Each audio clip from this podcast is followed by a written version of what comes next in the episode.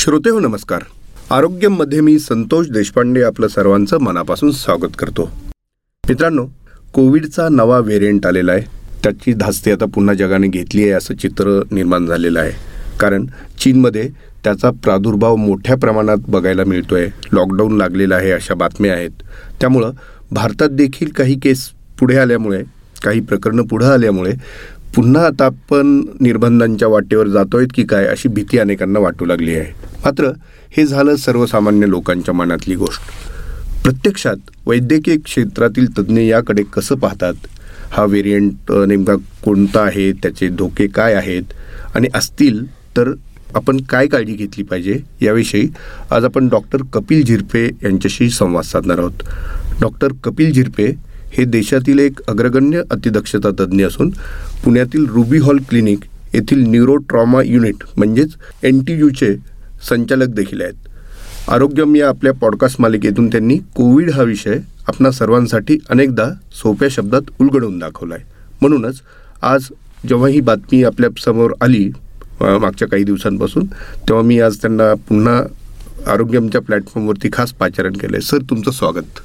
नमस्कार. सर आता हा कोविडचा जो नवा व्हेरियंट तो नेमका काय आहे? कसा आहे? याविषयी थोडंसं सांगावं. सर्वप्रथम मला इथं बोलवल्याबद्दल तुमचे आभार. आणि वेळच्या वेळेला आपण कोविडबद्दल जितकं जास्त अपडेट घेता येईल तेवढं घ्यायचा प्रयत्न करतो. पहिली गोष्ट हे अनपेक्षित नाही आहे आपण जे म्हणतो की नवीन व्हॅरियंट आहे डेडली व्हॅरियंट आहे घातक आहे. आता थोडंसं आपण जर हिस्ट्रीमध्ये गेलं तर ज्यावेळेला टू थाउजंड ट्वेंटीमध्ये दोन हजार वीसमध्ये आपण पहिल्यांदा कोविड आला तर त्यावेळेला तो अल्फा व्हॅरियंट होता. त्यानंतर दोन हजार एकवीसमध्ये तो डेल्टा व्हॅरियंट होता. त्यानंतर दोन हजार बावीसमध्ये ओ मायक्रॉन होता. हे शब्द आपल्याला माहीत झालेले आहेत सगळ्यांना भारतामध्ये. आता कसं असतो शेवटी तो लाईव्ह व्हायरस आहे. जसं जसं आपण त्याच्यावर कंट्रोल करण्यासाठी वेगवेगळे थेरपीज इंट्रोड्यूस करतो ट्रीटमेंट आणतो तसा तसा तो त्याच्यामध्ये चेंज करत जातो. ज्याला आपण म्हणतो की जनुकीय बदल करत जातो. आता ज्या वेळेला एखाद्या व्हायरसमध्ये जनुकीय बदल होत असतं तर ॲक्च्युली ज्यावेळेला तो बदल करतो त्यावेळेला त्याची इन्फेक्टिव्हिटी वाढते आणि व्हिरुलन्स कमी होतो. म्हणजे काय? की थोडक्यात तो पसरण्याचा वेग वाढवतो. म्हणजे समजा पूर्वी एक मनुष्य आठ लोकांना बाधा करत असेल तर नंतर एक मनुष्य सोळाला करतो एक मनुष्य बत्तीसला करतो. त्याला आपण इन्फेक्टिव्हिटी म्हणतो. आणि व्हिरुलन्स म्हणजे त्याच्यामुळं होणारा सिरियस परिणाम शरीरावर गंभीर परिणाम. लाईक जो अल्फा आणि डेल्टा होते ते निमोनिया करायचे. म्हणजे आपल्या शरीरामध्ये फुफ्फुसांना प्रादुर्भाव होऊन ऑक्सिजनचं प्रमाण कमी होऊन मग जीवाला धोका व्हायचा आणि कित्येक वेळेला बाकीचे ऑर्गन ऑक्सिजन न मिळाल्यामुळं खराब होऊन जास्त होते. त्या त्यामुळे जर आपण पहिल्या दोन वेव्ज बघितल्या दोन हजार वीस आणि एकवीसमध्ये तर त्यामध्ये अल्फा आणि डेल्टा हे स्प्रेड तेवढं त्यांचा रॅपिडली नव्हता पण व्हिरुलन्स खूप जास्त होता. त्यामुळे मॉर्टॅलिटी खूप जास्त होती त्यामुळे. त्यामुळे आपण बरेचसे जे मेजर ऑक्सिजनचे क्रायसिस बघितले किंवा मॉर्टॅलिटी बघितल्या ह्या पहिल्या दोन वेवमध्ये बघितल्या. पण तिसऱ्या वेवमध्ये ओ मायक्रॉन जी डिसेंबर जानेवारी टू थाउजंड ट्वेंटी टूमध्ये आली त्यावेळेला तो व्हायरस त्याच्यामध्ये झालेल्या जनुकीय बदलांमुळं त्याची इन्फेक्टिव्हिटी खूप वाढलेली होती. त्यामुळे एकाला जरी फॅमिली मेंबरला झालं की अख्खी फॅमिली एका दिवसात सगळे इन्फेक्ट व्हायचे. पण त्याच वेळेला त्याचा विरुलन्स कमी झालेला होता. म्हणजे त्याचे शरीरावर होणारे गंभीर परिणाम कमी झालेले होते. तुम्ही जर बघितलं तर ओ मायक्रॉनमुळं निमोनिया व्हायचं प्रमाण खूप कमी होतं किंवा नव्हतं. त्यामुळं जसा जसा व्हायरस चेंज होत राहणार व्हायरस त्याच्यामध्ये बदल करत राहणार जितका बदल होत जाईल तेवढा त्याचं गंभीरता कमी होत जाणार आणि त्याची इन्फेक्टिव्हिटी वाढत जाणार. अच्छा. त्यामुळं जे काही घडतंय हे नॅचरल प्रोसेस आहे. ह्याच्यामध्ये काहीतरी विचित्र झालेलं आहे किंवा काहीतरी बदल अनपेक्षित असे नाही. हे अपेक्षित कुठल्याही पॅन्डेमिकमध्ये व्हायरसमध्ये जे बदल होत जातात तसेच ह्या कोविडमध्ये म्हणजे ह्याचाच अर्थ असा की असे आणखी भविष्यातही येऊ शकतात. आत्तापर्यंत ह्याच्यामध्ये की आपल्याला हा आता ज्याच्यामध्ये आपल्याला एवढं मास प्रमाणात इफेक्ट झाले होते याबद्दल डिस्कशन होतं. पण गेल्या दोन वर्षात जर तुम्ही बघितलं तर ओ मायक्रॉनचे जे कित्येक प्रकार चेंज झालेले आहेत. म्हणजे तो B B A one B A one point two like त्याच्यामध्ये मग तुम्हाला बरेचसे चेंजेस होत जातात. त्याच्या तेवढा इम्पॅक्ट नसल्यामुळे त्याच्याबद्दल डिस्कशन होत नाही. पण त्याचा कुठं ना कुठं तर रेकॉर्ड होत जातं. आता जो चीनमधला जो आत्ताचा जो व्हायरस पसरलेला आहे बी एफ पॉईंट सेवन तो ओ मायक्रॉनचाच एक डेरिवे म्हणजे ओ मायक्रॉनमध्ये चेंज होऊन झालेला आहे. पण त्यांनी चीनमध्ये मोठ्या प्रमाणात इन्फेक्टिव्हिटी केल्यामुळे तो डिस्कशनमध्ये आलेला आहे. तुम्हाला आश्चर्य वाटेल हा व्हायरस जुलैमध्ये आणि सप्टेंबरमध्ये आपल्या इथं इंडियात ऑलरेडी डिटेक्ट झालेला आहे. ज्यावेळेला ते जिनोम सिक्वेन्सिंग करतात जनरली गव्हर्नमेंट लॅबमध्ये जर सतत ते पॉझिटिव्ह असलेल्या पेशंटचं जिनोम सिक्वेन्सिंग करत असतात. हा ऑलरेडी जुलै आणि सप्टेंबरमध्ये आपल्याकडे डिटेक्ट झालेला आहे. मग जर तो इन्फेक्टिव्ह होताच एवढा तर मग जुलै सप्टेंबर आत्ता डिसेंबरपर्यंत तो भारतात का नाही पसरला? गुजरातमध्ये तर इलेक्शन पण झालेले आहेत. मग एवढ्या मोठ्या इलेक्शनमध्ये कोविड अप्रोप्रिएट बिहेवियर एवढं स्ट्रॉंगली पाळलं गेलेलं नाही तरी का नाही झाला? त्याचा अर्थ तो ठराविक सिच्युएशनमध्येच घातक असू शकतो किंवा पसरू शकतो. म्हणजे ह्याचा अर्थ असा आहे की ते कदाचित त्या त्या ठिकाणी आता जो उल्लेख केला तुम्ही तिथली जिओ लोकेशन भरपूर फरक आहे. म्हणजे याचाच अर्थ दुसरा अर्थ असा आहे का की चीनमध्ये जो तिथे आहे तो तसाच्या तसा भारतावरती परिणाम करेल असा त्याचा नक्की अगदी बरोबर बोलला की प्रत्येक एरिया प्रत्येक देश प्रत्येक प्रदेश तिथलं वातावरण कसं आहे?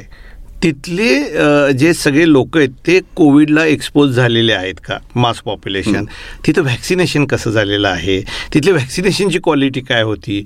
तिथली ओव्हरऑल इम्युनिटी काय आहे? आता तुमच्या प्रश्नाचं उत्तर थोडं डिटेलमध्ये.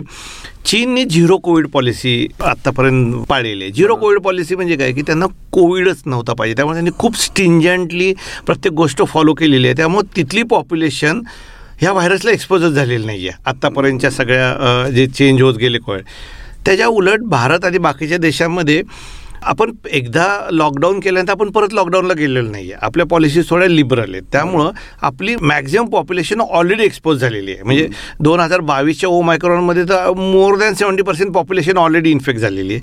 दुसरी गोष्ट आपल्याकडे व्हॅक्सिनेशनचं प्रमाण अत्यंत जास्त आहे. More than seventy eighty ninety percent आपण व्हॅक्सिनेशन ऑलरेडी दोन डोस अचीव केलेले आहेत. इव्हन बूस्टर डोस पण अचीव केलेले आहेत.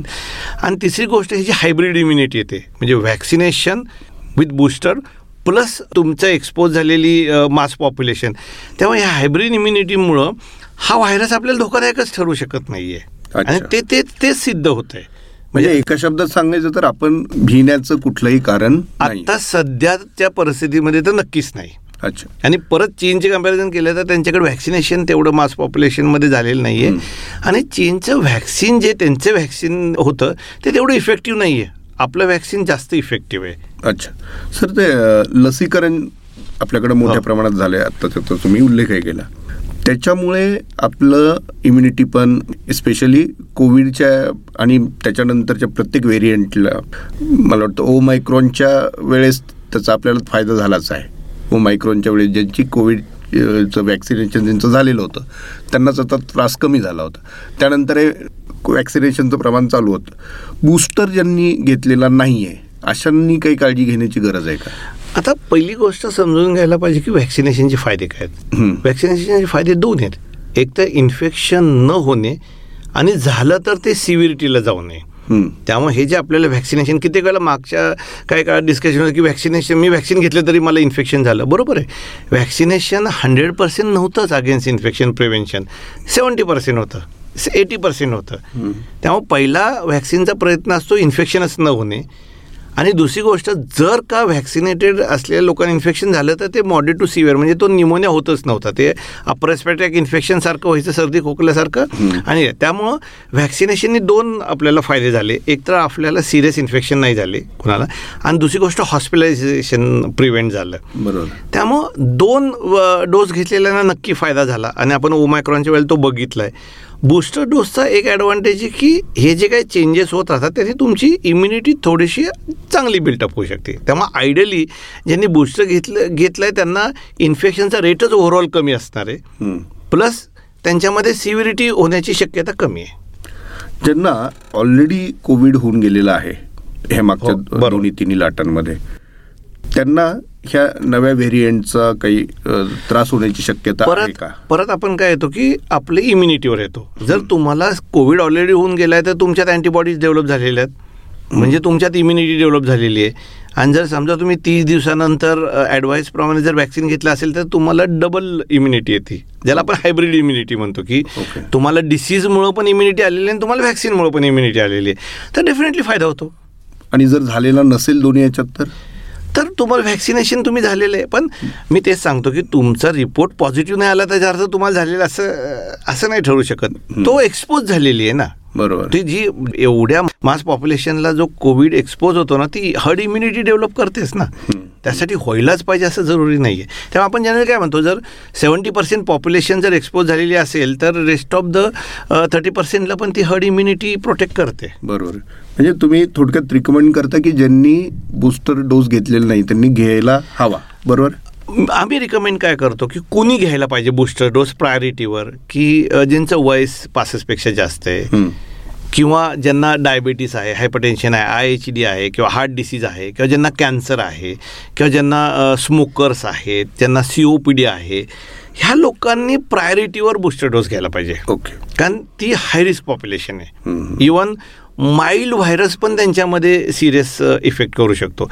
आणि आपण कोविडबद्दलच बोलतो असे हजारो व्हायरसेस आहेत. ते व्हायरस पण तुम्हाला घातक ठरू शकतात ह्या परिस्थितीमध्ये. त्यामुळं हे जे हाय रिस्क पॉप्युलेशन आहे त्यांनी तर घ्यायलाच पाहिजे. बाकीचे जे हाय एक्सपोज लोक आहेत त्यांनी घेतलं तर फायदा होऊ शकतो. अच्छा.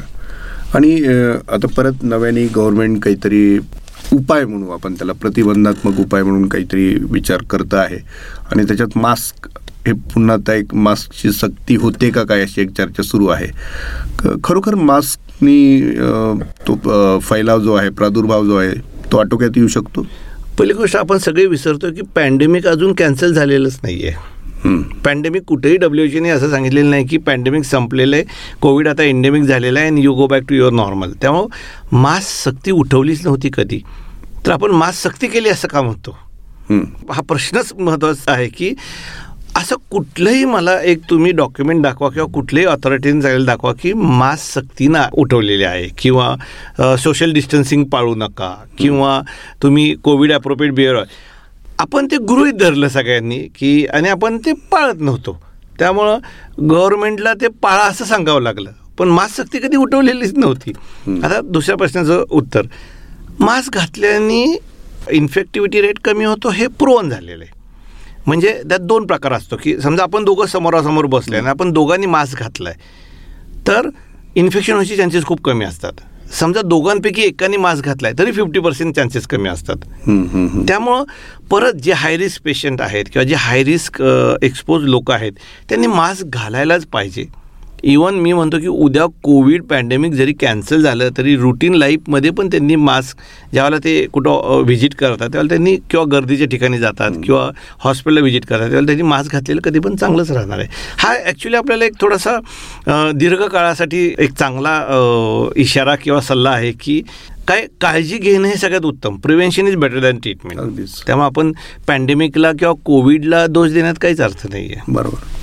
तुम्ही मगाशी जो उल्लेख केला की आपल्या शरीरात अँटीबॉडीज तयार झालेल्या असतात त्यामुळे कुठल्याही व्हेरियंटला थोडंसं फेस करायला सोपं पडतं बॉडीला नवीन याच्यामध्ये सुद्धा त्याच धर्तीवरती मी जर असा प्रश्न तुम्हाला विचारला की एखाद्या पेशंटला पूर्वी कोविड झालेला आहे त्यांनी औषधं घेतलेली आहेत औषधांचा रेजिस्टन्स तयार झालेला असतो का अ, अजूनपर्यंत तर असे कुठे डॉक्युमेंटरी रिपोर्ट नाही आहेत अच्छा. की कोविडला आता जर बघितलं तर कोविडला अशी स्पेसिफिक ट्रीटमेंट नाही आता जर तुम्ही जर सायन्स गेल्या दोन वर्षात काय डेव्हलप झालेलं आहे तर प्रिव्हेन्शनवर डेव्हलप झालेलं आहे. आता इतके ज्या थेरपीज कोविडला आल्या त्या हॉस्पिटल ॲडमिशन होऊ नये म्हणून आल्या.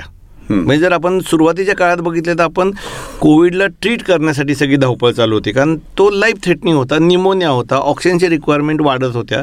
तिथं आपल्याला तो व्हायरस रिप्लिकेशन थांबवायचं होतं आणि तो निमोनिया कंट्रोलमध्ये आणायचा. त्यावेळेला सगळ्या ट्रीटमेंट ह्या हॉस्पिटलाइज पेशंटसाठी होत्या पण दोन हजार एकवीस नंतर बऱ्याचशे जे रिसर्च झालेला आहे तो प्रिव्हेन्शनवर झालेला आहे की हॉस्पिटलमध्ये ॲडमिशनच नाही व्हायला पाहिजेत त्यासाठी त्या म्हणून अँटीबॉडीज किंवा मॅल्न्युपेअर हे सगळे ड्रग्ज आले टू प्रिव्हेंट हॉस्पिटलायझेशन. पण आता ओमायक्रॉन हा असा त्याचा प्रकार आहे की त्याच्यावर हे ड्रगच काम करत नाहीत. तेव्हा ओमायक्रॉनचा डिसॲडव्हान्टेज की त्याला स्पेसिफिक थेरपी नाही आहे. पण त्याचा ॲडव्हान्टेज आहे की तो माइल्ड आहे. हं. थोडक्यात फायदा आणि तोटा दोन्ही आहे. म्हणजे त्यामुळे तुम्ही जर बघितलं असेल तर ओ मायक्रॉनमुळं कधी ॲडमिशन्स कधी आउट ऑफ कंट्रोल गेल्या नाहीत किंवा ऑक्सिजनची रिक्वायरमेंट आउट ऑफ कंट्रोल गेली नाही. मॉर्टॅलिटी कधी वाढली नाही. आणि- त्याला स्पेसिफिक ट्रीटमेंट नाही आहे त्यावेळी आपण बोललोय होतो आणि हा हो, आणि त्याला स्पेसिफिक ट्रीटमेंट नाही आहे त्याला ट्रीटमेंट काय? बेड रेस्ट हायड्रेशन मेंटेन ठेवा आणि ताप आला तर क्रोसिन घ्या सहाशे पन्नास. एवढंच त्याची ट्रीटमेंट अजून पण तीच ट्रीटमेंट आहे. ट्रीटमेंटमध्ये काही चेंज झालेलं नाही आहे म्हणजे याचा अर्थ असा की आताही मी जर तेच फॉलो केलं तर कदाचित ते वर्क करू शकतो. सेम आहे. मी तुम्हाला अगदी सांगू का? तुम्ही जाऊन सर्च करा. कुठल्याही गाईडलाईन चेंज झालेल्या नाहीत. आयसोलेशनच्या गा गाईडलाईन चेंज झालेल्या नाहीत. क्वारंटाईनच्या गाईडलाईन चेंज झालेल्या नाहीत. ट्रीटमेंटच्या गाईडलाईन चेंज झालेल्या नाही आहेत व्हॅक्सिनच्या गाईडलाईन चेंज झालेल्या नाही आहेत सगळं सेम आहे. आणि आता आपण कोविड बरोबर राहायला शिकायला पाहिजे थोडक्यात. कदाचित अजून तो कित्येक वर्ष आपल्याबरोबर राहू शकतो. इन्फ्लुएन्झासारखं होणार हम्म. तुम्हाला सिमटम जर जास्त सिव्हिअर असेल तर इमिजिएटली डॉक्टरांना दाखवा. चोवीस तासात जर नाही कंट्रोलमध्ये आला फिवर आणि दम लागत असेल तर इमिजिएटली डॉक्टरांना दाखवा आणि त्यानुसार ॲडमिट होऊन ट्रीटमेंट घ्या. आणि बेसिक काळजी घ्या जी आपण व्हायरल इन्फेक्शनमध्ये घेत होती. सर तुम्ही आय सी यूमध्ये काम करता. आय सी यूमधल्या पेशंटला कधी ह्याची धास्ती असते का हो? आपल्याला बाकीचं इन्फेक्शन होऊ शकतं याची रेग्युलरली असती कारण आय सी यूतले पेशंट हे मोस्ट व्हलनरेबल पेशंट म्हणतो आपण की. ते ते दुर्दैवाने ते सगळ्याला गुड होस्टसारखे असतात की त्यांना कुठलंही इन्फेक्शन पटकन पिकअप करू शकतो कारण त्यांची इम्युनिटी कमी नसते. तेव्हा हॉस्पिटलमध्ये आम्ही जनरली अटेंडन्स कमी ठेवायचा प्रयत्न करतो किंवा व्हिजिटिंग आवर्स लिमिटेड ठेवतो. हाय रिस्क पेशंटला क्युबिकल्समध्ये प्रिफर करतो. नंतर तिथली ट्रॅफिक कमी जास्त करतो. जर एखादा पेशंट खूप जास्त इम्युनो कॉम्प्रोमाइज असेल तर त्याला बॅरियर नर्सिंग करतो की जेणेकरून आत जाताना हँडवॉश करून प्रॉपर गाऊन मास्क ग्लोव्ज घालून त्याचं हँडलिंग खूप असेप्टिक प्रिकॉशनमध्ये करतो. तेव्हा आय सी यू आणि हॉस्पिटल पेशंटमध्ये हे कायम आहे. म्हणजे तुम्ही एक व्हायरसबद्दल बोलताय. असे हजारो व्हायरसन कित्येक बॅक्टेरिया आहेत की ते खूप जास्त पटीने धोकादायक आहेत. अच्छा. नाही खूप छान तुम्ही सांगितलं सर. आणि जे मी प्रश्नांची एक जंत्री वाजवणार होतो हे सगळं धोकादायक आहे प्रकार असं समजून. ते कदाचित तेवढा नाही तो आटोक्यातला प्रकार आहे आपण काळजी घेतली तर. असं तुमच्या ह्याच्यातनं लक्षात आलं तरीही अ, दोन प्रश्न मला विचारावेसे वाटतात. एक म्हणजे जर समजा एवढं करू नये संपर्क आला आपला कुणाशी एक्सपोज झालो आपण आणि संसर्ग हा झाला नवीन व्हेरियंटचा तर काय करायला हवं? जे तुम्ही ओ मायक्रॉनला करत होता तेच करायचं आहे हा व्हायरस आहे. म्हणजे इंडियन पॉप्युलेशनमध्ये अजून तरी कुठले सिरियस ॲडवर्स नोट डाऊन नाही झालेले events basic bed rest. Hydration maintain करायचं ताप आलं तर क्रोसिन घ्यायची. जर चोवीस तासानंतर ताप परसिस्टंट राहिला किंवा तुमचं ऑक्सिजन सॅच्युएशन ड्रॉप होत असेल आत्ता ह्या काळात जर तुम्हाला इन्फेक्शन झालं तर तुम्ही हे विचार करू नका की हा ओ मायक्रॉन आहे का बी एफ पॉईंट सेवन आहे का एक्स बी बी आहे ह्याचा ह्याचा ह्याचा तो काही संबंध नाही आहे तुम्ही बेसिक काळजी घ्या की तुम्ही चोवीस तास बेड रेस्ट घ्या. तुम्ही ताप आला तर क्रोसिन घ्या सहाशे पन्नास मिलीग्राम. नंतर तुम्ही पाणी भरपूर प्या. जर तुम्ही हाय रिस्क कॅटेगरीत असाल की age more than sixty five किंवा शुगर्स अनकंट्रोल आहेत किंवा ब्लड प्रेशरचा आजार आहे तर तुमच्या डॉक्टरांना जाऊन त्यांच्या अंडर गायडन्समध्ये ॲडमिट व्हायचं ऑब्झर्वेशनसाठी का घरी ट्रीटमेंट कंटिन्यू करायचं ते बघा. जर तुम्हाला दम लागत असेल जर ऑक्सिजन सॅच्युएशन कमी होत असेल तर इमिजिएटली जाऊन हॉस्पिटलमध्ये ॲडमिट व्हा. कारण जितक्या लवकर तुम्ही ट्रीटमेंट घेताल तेवढ्या लवकर तो आजार आटोक्यात येईल आणि तेवढे त्याचे कॉम्प्लिकेशन टाळले जातील. तेव्हा जर मेजॉरिटी पॉप्युलेशन बघितले तर त्यांना ॲडमिशन लागणारच नाही आहेत. मेजॉरिटी पॉप्युलेशन चोवीस ते अठ्ठेचाळीस तासात यातून सुखरूपपणे सेटल होणार आहेत. काही जे ठराविक जास्त धोकादायक पेशंट आहे त्यांना डॉक्टर ठरवतील की तुम्हाला ॲडमिट करायचं का घरीच मॅनेज करायचं ते? अनेकदा असं होतं की सुरुवात जी होते ते अर्थातच घसा दुखणं थोडासा खोकला येणं वगैरे अशाने होते. त्याच्या आधीच आपण काही मेडिकेशन सुरू करायला हवं का ताप आल्यानंतर मग पण त्याला मेडिकेशनच नाही आहे तुम्ही चालू काय करणार? अच्छा. आपल्याकडे जर बघितलं ना व्हायरल इन्फेक्शनला मेडिकेशनच नाही आहे as such in medical field. Antibiotic अँटीव्हायरलमध्ये वापरू शकत नाहीत. ह्याला प्रिव्हेंटिव्ह किंवा प्रोफायलॅक्टिक मेडिकल हां जर तुम्हाला हा जर आजार टाळायचाच असेल तर त्याचा उपाय काय? व्हॅक्सिनेशन करा. मास्क वापरा. कोविड ॲप्रोप्रिएट बिहेवियर पाळा. गर्दीच्या ठिकाणी जाऊ नका. जितकी शक्य तेवढं हँड हायजीन फॉलो करा. तेव्हा प्रिव्हेन्शन हे रुटीन आहे जे आपण नेहमी करायला पाहिजे ते. आणि कुणाचे काही प्लॅन्स असतील आता? ख्रिसमस आलेला आहे सुट्ट्या आहेत. पुढे जानेवारीमध्ये अनेकांना कुठे फिरायचं असतं? प्रवास करावा किंवा जर करायचाच असेल तर काय काळजी घ्यायला ह्याचं एकच उत्तर आहे की पहिली गोष्ट तुम्ही ठरवा की तो कितपत जरुरी आहे. दुसरी गोष्ट तुमचे प्लॅन जर सगळे ठरले असेल तर तुम्ही ते करू शकता. कोविड ॲप्रोप्रिएट बिहेवियर तुम्ही पाळा. म्हणजे जिथं जेवढं शक्य तेवढं मास्क वापरा. जेवढं शक्य तेवढं गर्दीच्या ठिकाणी टाळा. जेवढं शक्य तेवढं हँडवॉश रेग्युलरली करत राहा. ह्या जर काळजी घेतलं तर आणि सर्वात महत्त्वाचं तुम्ही व्हॅक्सिनेशन स्टॅटस चेक करा. जर तुम्ही डबल व्हॅक्सिनेटेड असाल किंवा विथ बूस्टर असाल तर ती शक्यता कमी राहणार आहे. ॲटलिस्ट तुम्हाला गंभीर आजार तर नक्की होणार नाही. वा. सर तुम्ही आज इथे आलात. आमच्या अनेक प्रश्नांची उत्तरं दिली. आणि हे प्रश्न प्रत्येकाच्या मनात आज डुकवत आहेत कुठे ना कुठे. म्हणूनच हे तुम्हाला विचारावेसे वाटले. आणि तुम्ही अत्यंत सोप्या शब्दात हे सगळं चित्र आमच्यासमोर उलगडून दाखवलेलं आहे. जाता जाता तुम्हाला श्रोत्यांना काही संदेश द्यायचा असेल तर जरूर द्यावा हो नक्कीच द्यायचं आहे. पहिली गोष्ट अफवांवर विश्वास ठेवू नका. बिलकुल काळजी करू नका. कारण इंडियन पॉप्युलेशन आणि चायनाच्या पॉप्युलेशनमध्ये म्हणजे चायनाच्या सिच्युएशनमध्ये जमीन आसमानचा फरक आहे. आपली मेजॉरिटी ऑफ पॉप्युलेशन इम्युनाईज आहे. आपल्याला हर्ड इम्युनिटी चांगली आहे. कारण बरीचशी पॉप्युलेशन ऑलरेडी एक्सपोज झालेली आहे. आणि आपल्याकडं फक्त एकच जरुरी आहे सर्वांना की आपण सर्वांनी कोविड ॲप्रोप्रिएट बिहेवियर म्हणजे कोविडला अनुरूप असं वागणूक ठेवायला पाहिजे की मास्क वापरा. गरजे ठिकाणी जेवढं शक्य तेवढं टाळा. गेला तर मास्क अगदी कंपल्सरी व्यवस्थित वापरा. हँड हायजीन पाळा.